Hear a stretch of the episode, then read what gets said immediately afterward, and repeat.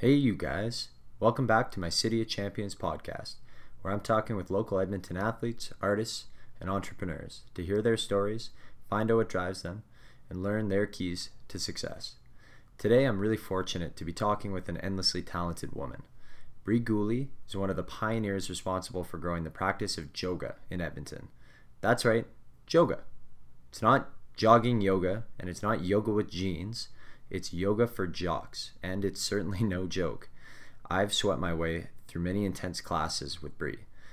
In addition to being a tremendous athlete, Bree is also a wicked photographer, social media expert, and happens to be one of the sweetest and most genuine people on the planet.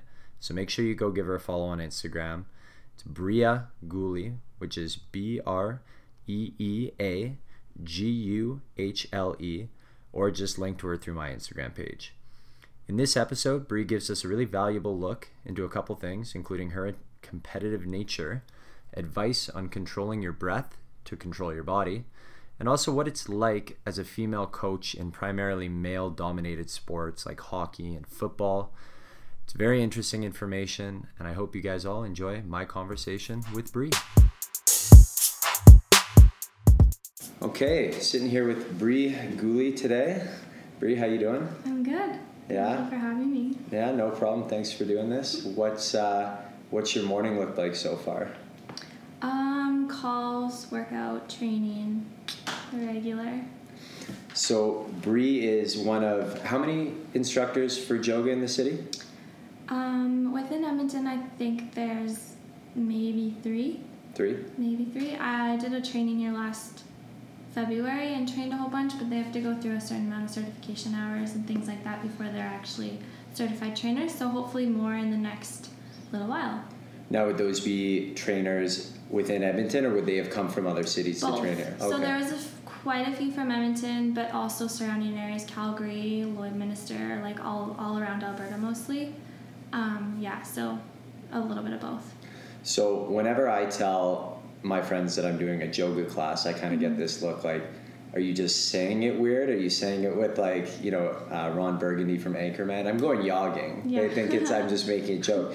But can for those who don't know what it is, and you know, for anyone out there, explain a little bit basically what Joga is. Yeah, so Joga, I've gotten the same weird looks before. Um, are you jogging with jeans on? Like, just no. um, so Joga, the J comes from jock. Um, so it's Joga designed for athletes. Um, so we use the biomechanics of sports and then the relaxation and breathing of yoga and bring a system of movement that helps prevent injuries in people's bodies. Great. So you utilize basically um, traditional yoga movements, but in a different kind of a different mannerism. Yes.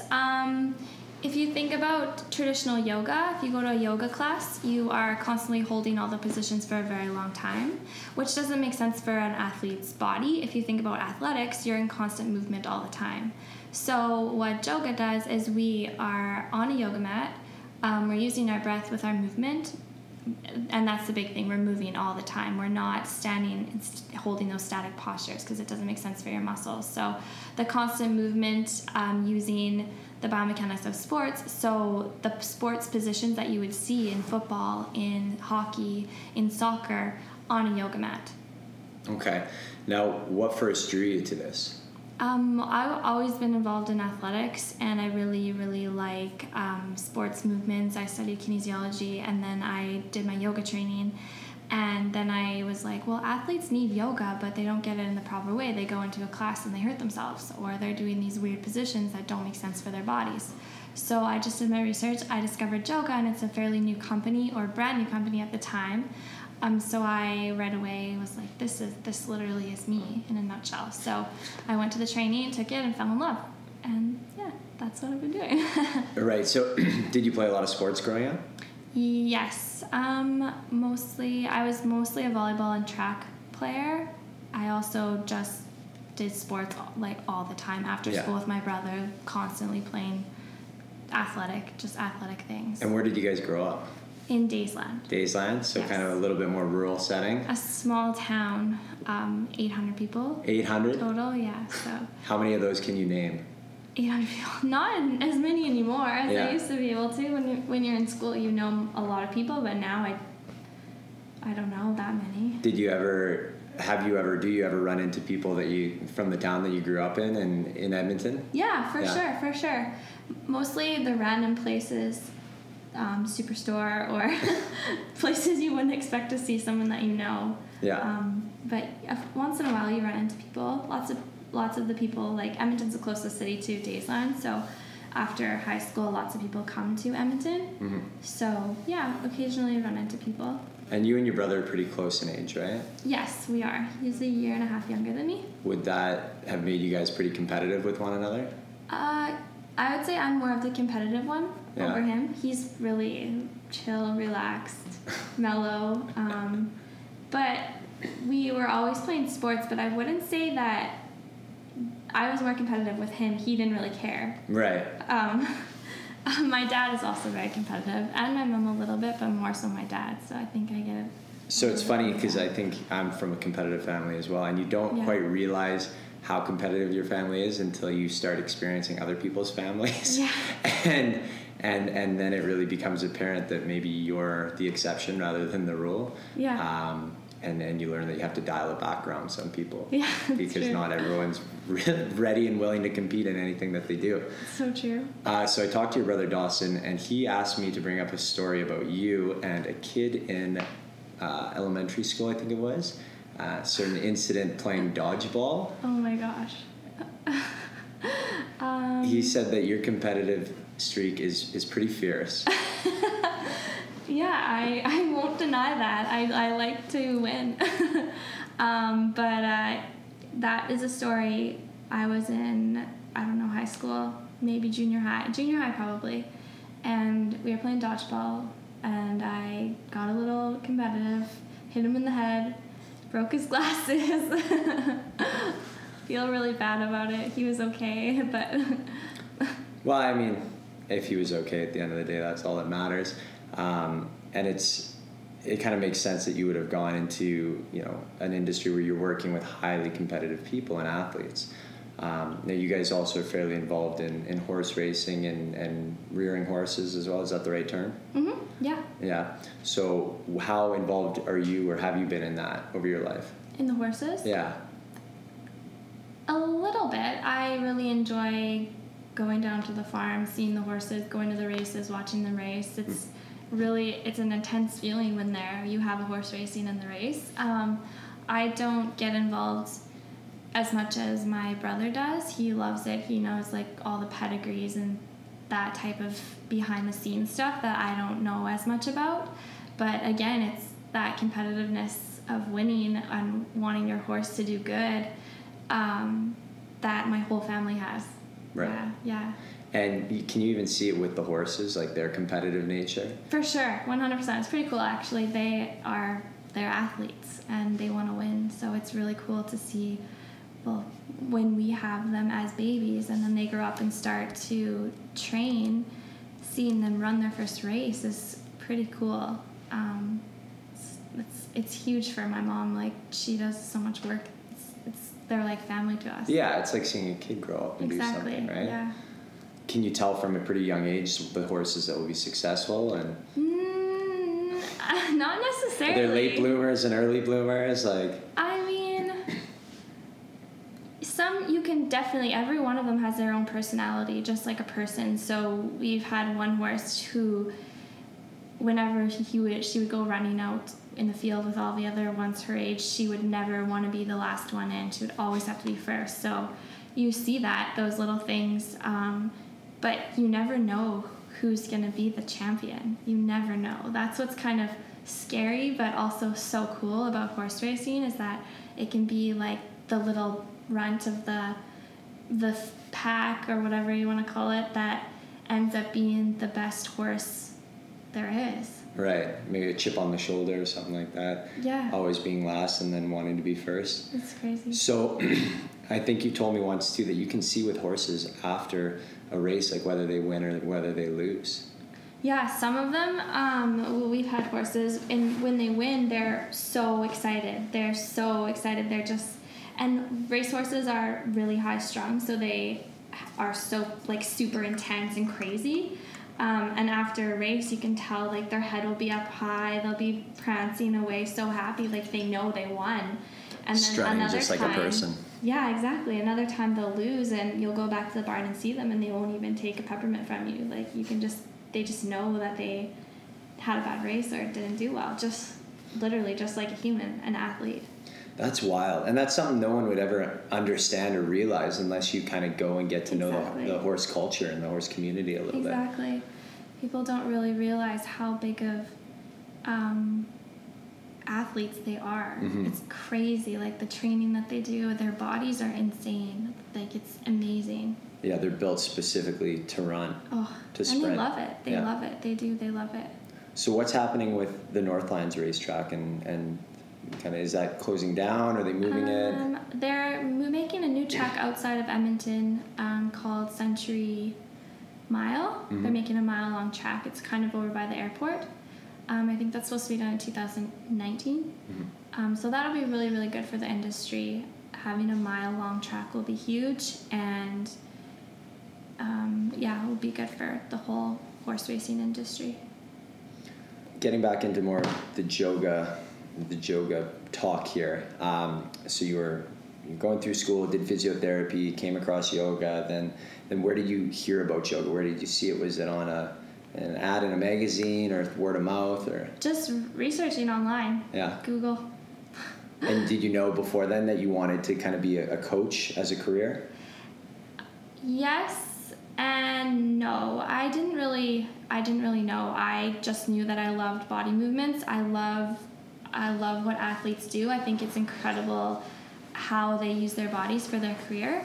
It's amazing. Um, they have so much drive, so much focus, and they have to, they just do so much with their bodies, and I love that. I think it's so incredible. And it, any way that I could help them, I wanted to do that. Um, so when I discovered this, I thought, hey, this is really cool. This is new. This is innovative. Um, let's try it and see what happens. And again, like I said, when I took the course, I fell in love with it. I think it's so intelligent. The whole system is amazing. Do you think you have any particular skills or, or characteristics that really help you in being a coach? It's it's interesting you say that because when you think about a coach, especially for an athlete or a hockey, for example, or football, their coaches are usually men. They're usually very loud, um, screaming at them, telling them what to do all the time. So it's different for me because I I tell them what to do, and they, but I'm a woman. They also, um, and I'm soft spoken, which is different for them. They don't hear that all the time, which I think is an advantage for me because when I go in, it's like this calm setting um, where you're still doing such such hard work, but you're getting like this different voice coming at you. It's almost like a nurturing just a woman's voice where that allows you to relax a little bit more and almost recover, which is what every athlete needs. Right, definitely. And also, I think a huge thing too, at least from my personal experience with yoga versus like a team training setting, is that it's not so much about what anyone else is doing and it's all about what you're doing right 100%. you get a you get a team together on the ice or on the field or anything they're always trying to one up each other yep. but with this you the it's intense and it's difficult so you have to only you can only afford to focus on yourself. Yeah, so if you start looking at the guy next to you you're going to screw up your balance right? I think that's huge. Um, it's very humbling. Yeah. it's very humbling um, especially for athletes because they are amazing with their bodies. So something new and different like this is hard for them and challenging. Um, they that's and that's what they like about it because it's it is hard and it is challenging and it brings out your weaknesses but they don't want to have weaknesses. So they realize if they continue to do it, it's gonna those weaknesses are gonna turn into strengths. Now, have you ever had an athlete kind of just totally push back and say, "I'm not comfortable doing this. I don't want to do it," and how do you deal with that? Um, I'm trying to think. I mean, I'm sure there's people that don't like it. I've had uh, goalies who do yoga primarily three days a week, and they do yoga, and it's just different like once you're set in your ways you're set in your ways and something new and different it's you have to it takes the the right person to be like okay this is this is better for me when you already have your specific ways of doing things so um, there's I'm sure there's people who don't like it. 100%. There's people who don't like everything, anything, any type of yoga. There's people who don't like yoga. So why do they think that they would like yoga until Right. they try it? Then they realize it's completely different. Um, but there's still there's going to be yogis who don't like yoga. A lot of yogis that don't like yoga because of what it is. Um, it's different, completely different than what they're teaching. Right. It's the same with any any newer age mentality or philosophy or an up, update to any older operating system. Exactly. People, the traditionalists, are going to refuse it or, or push back because it's not the way it was designed. Exactly. But everything in life is always changing. yeah, right? exactly. Innovating. Let's talk a little bit more about the technical aspect of, of yoga. Um, when you're when you're doing these movements, what parts of the body are becoming activated that aren't necessarily activated in everyday sports or, or, or don't get activated in the same way as, as you do with yoga? Yeah, so Joga is actually not um, not labeled as a stretching system. We label it as a neuromuscular repatterning system.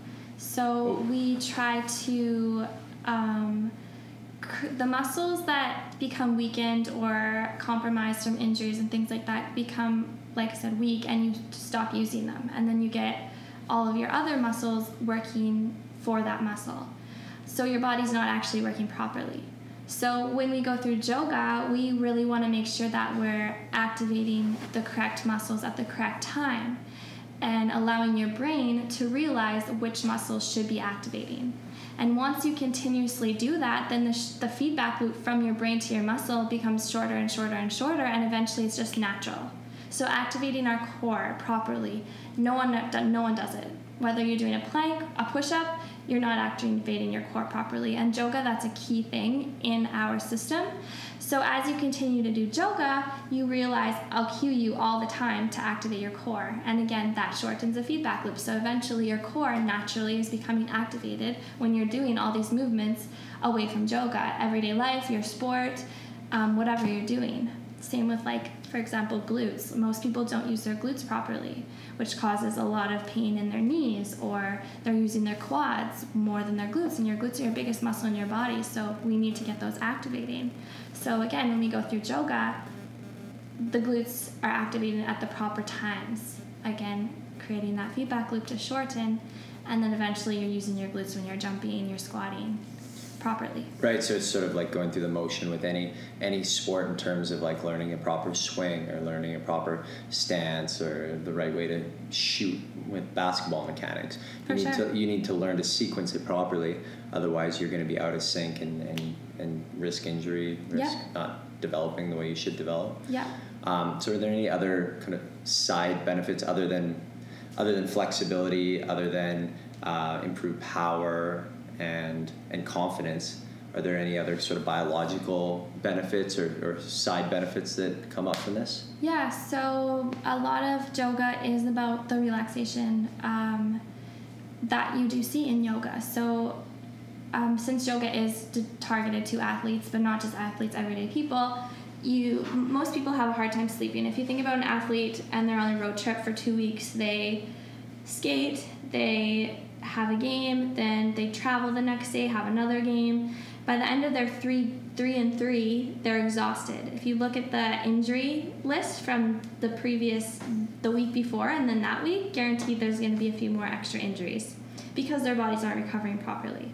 So we really try and focus on a lot of relaxation and breathing techniques throughout Joga to help a person's body relax that they can use in a sport if they're nervous, um, before a game if they're nervous, if you can't sleep at night, when you're on the bus, things like that. Just small little things that your breath can do for you that will help your body recover. If your body's recovering, then your muscles are going to be able to recover. And if, if they're not, then that's going to cause injuries in your body. Your stress goes up, everything the out breathe, of whack. the breathing aspect is such an undervalued part of it too. I think right. Like when I was doing Joga regularly with you a couple years ago, I noticed that outside of Joga, I would just be taking these much more fuller, deeper breaths. Like my belly would be in, like fully expanding, and it's Yeah. just like you feel good because you're actually sucking in air in a proper way. Yeah. And I think for me that was a huge side benefit. Is just learning to breathe To breathe. normally because I think most people are stressed or carry tension and Oh my gosh. always just sort of Huge. clammed up a little bit.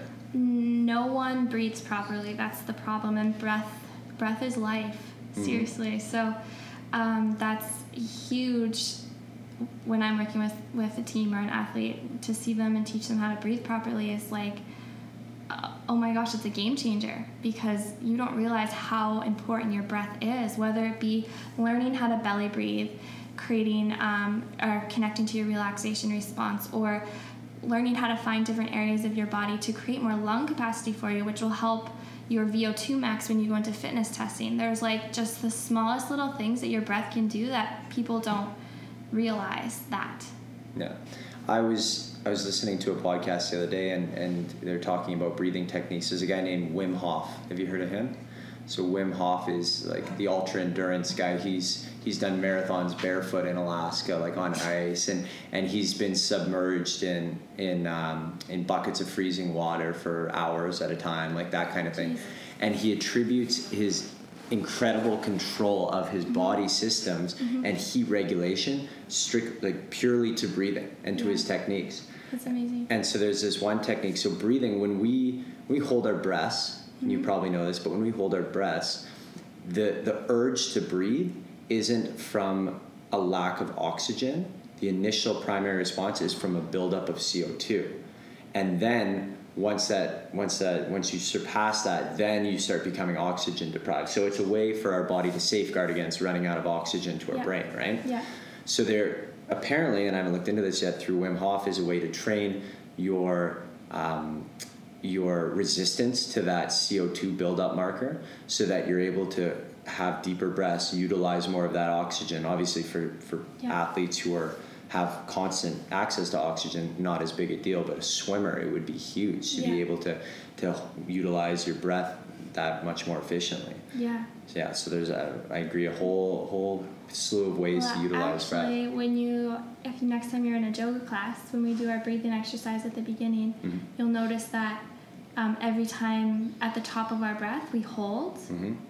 that's because we're training our nervous system to understand it's okay to be there. Mm-hmm just like as in an athlete when they're running out of breath or they're holding their breath they realize it's okay to be here. I'm not i'm not losing my breath. I'm not dying. This is okay. Right. So it creates a really like warm sensation inside. It like it you feel it's like it's like anxiety in your chest but in a good way if that makes sense. Like yeah. you feel that you feel For that sure. same kind of activation of whatever system that is. Yeah. But it doesn't feel bad like anxiety does. Which is interesting because I've had lots of people tell me that they don't like that. Really? They get they get they panic yeah. when their breath when they're holding their breath at the top when they're full of air. They panic. They don't like it.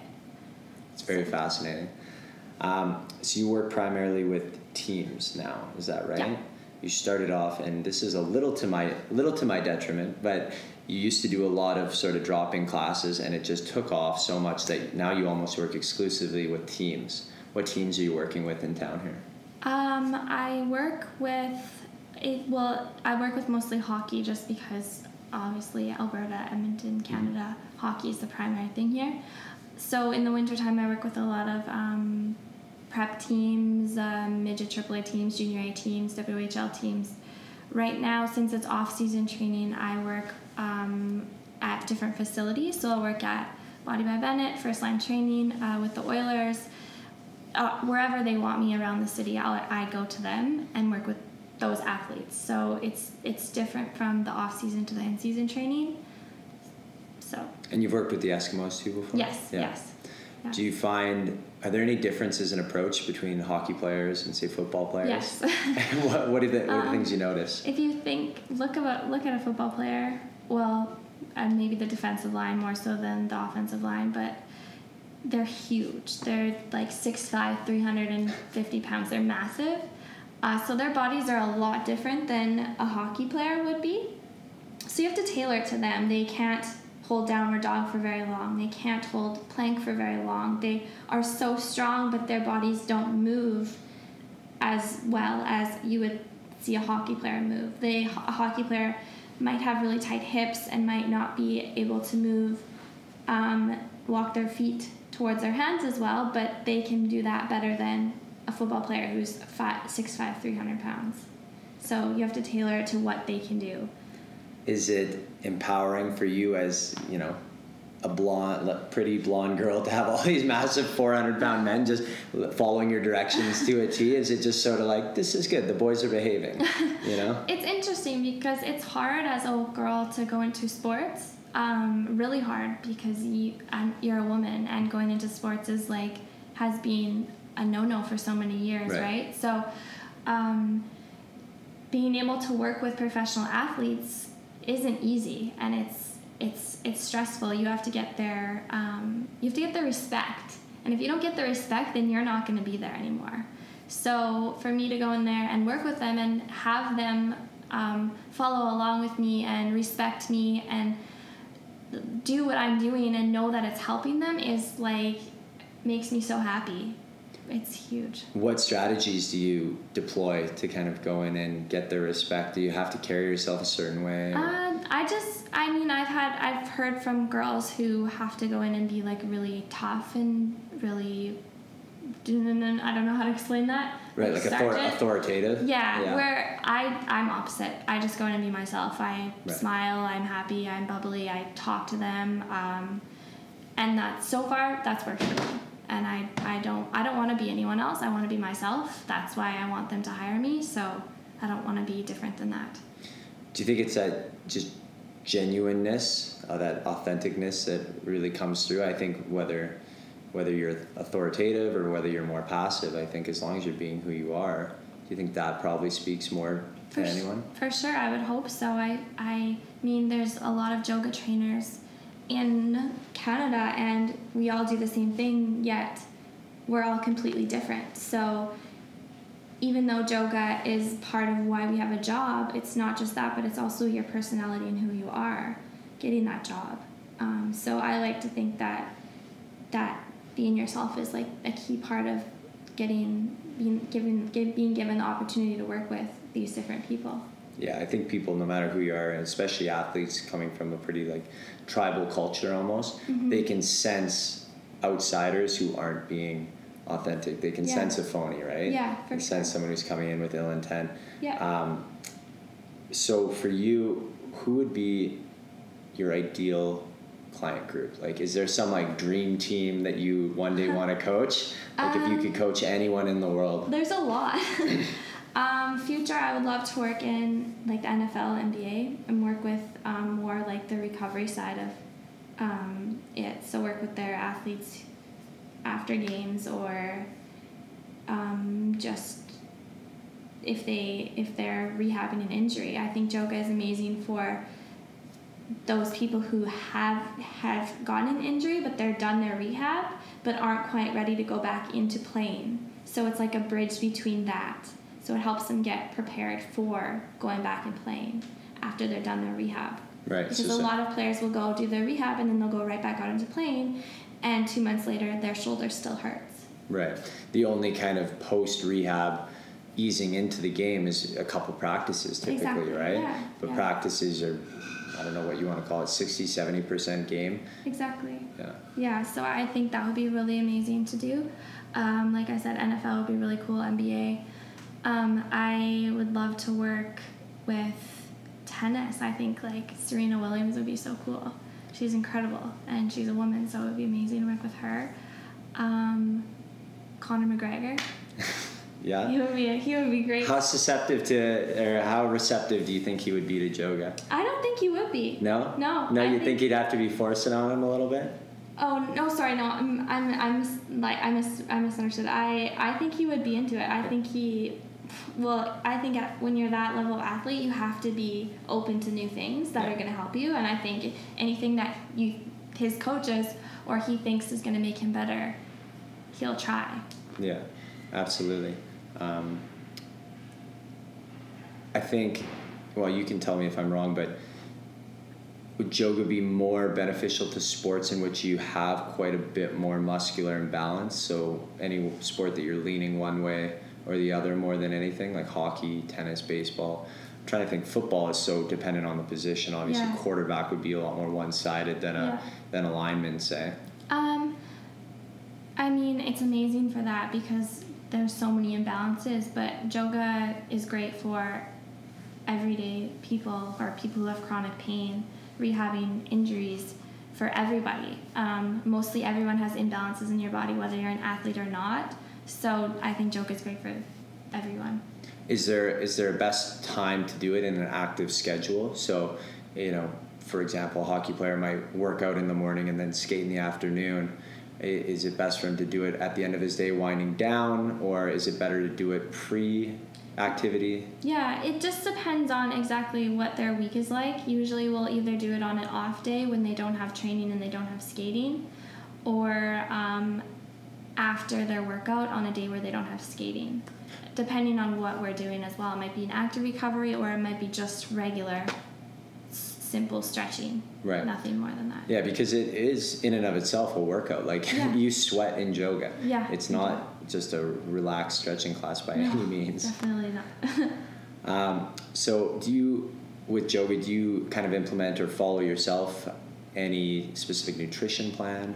For myself, Well, for yourself, and then also do you advocate it for for your athletes that you coach as well?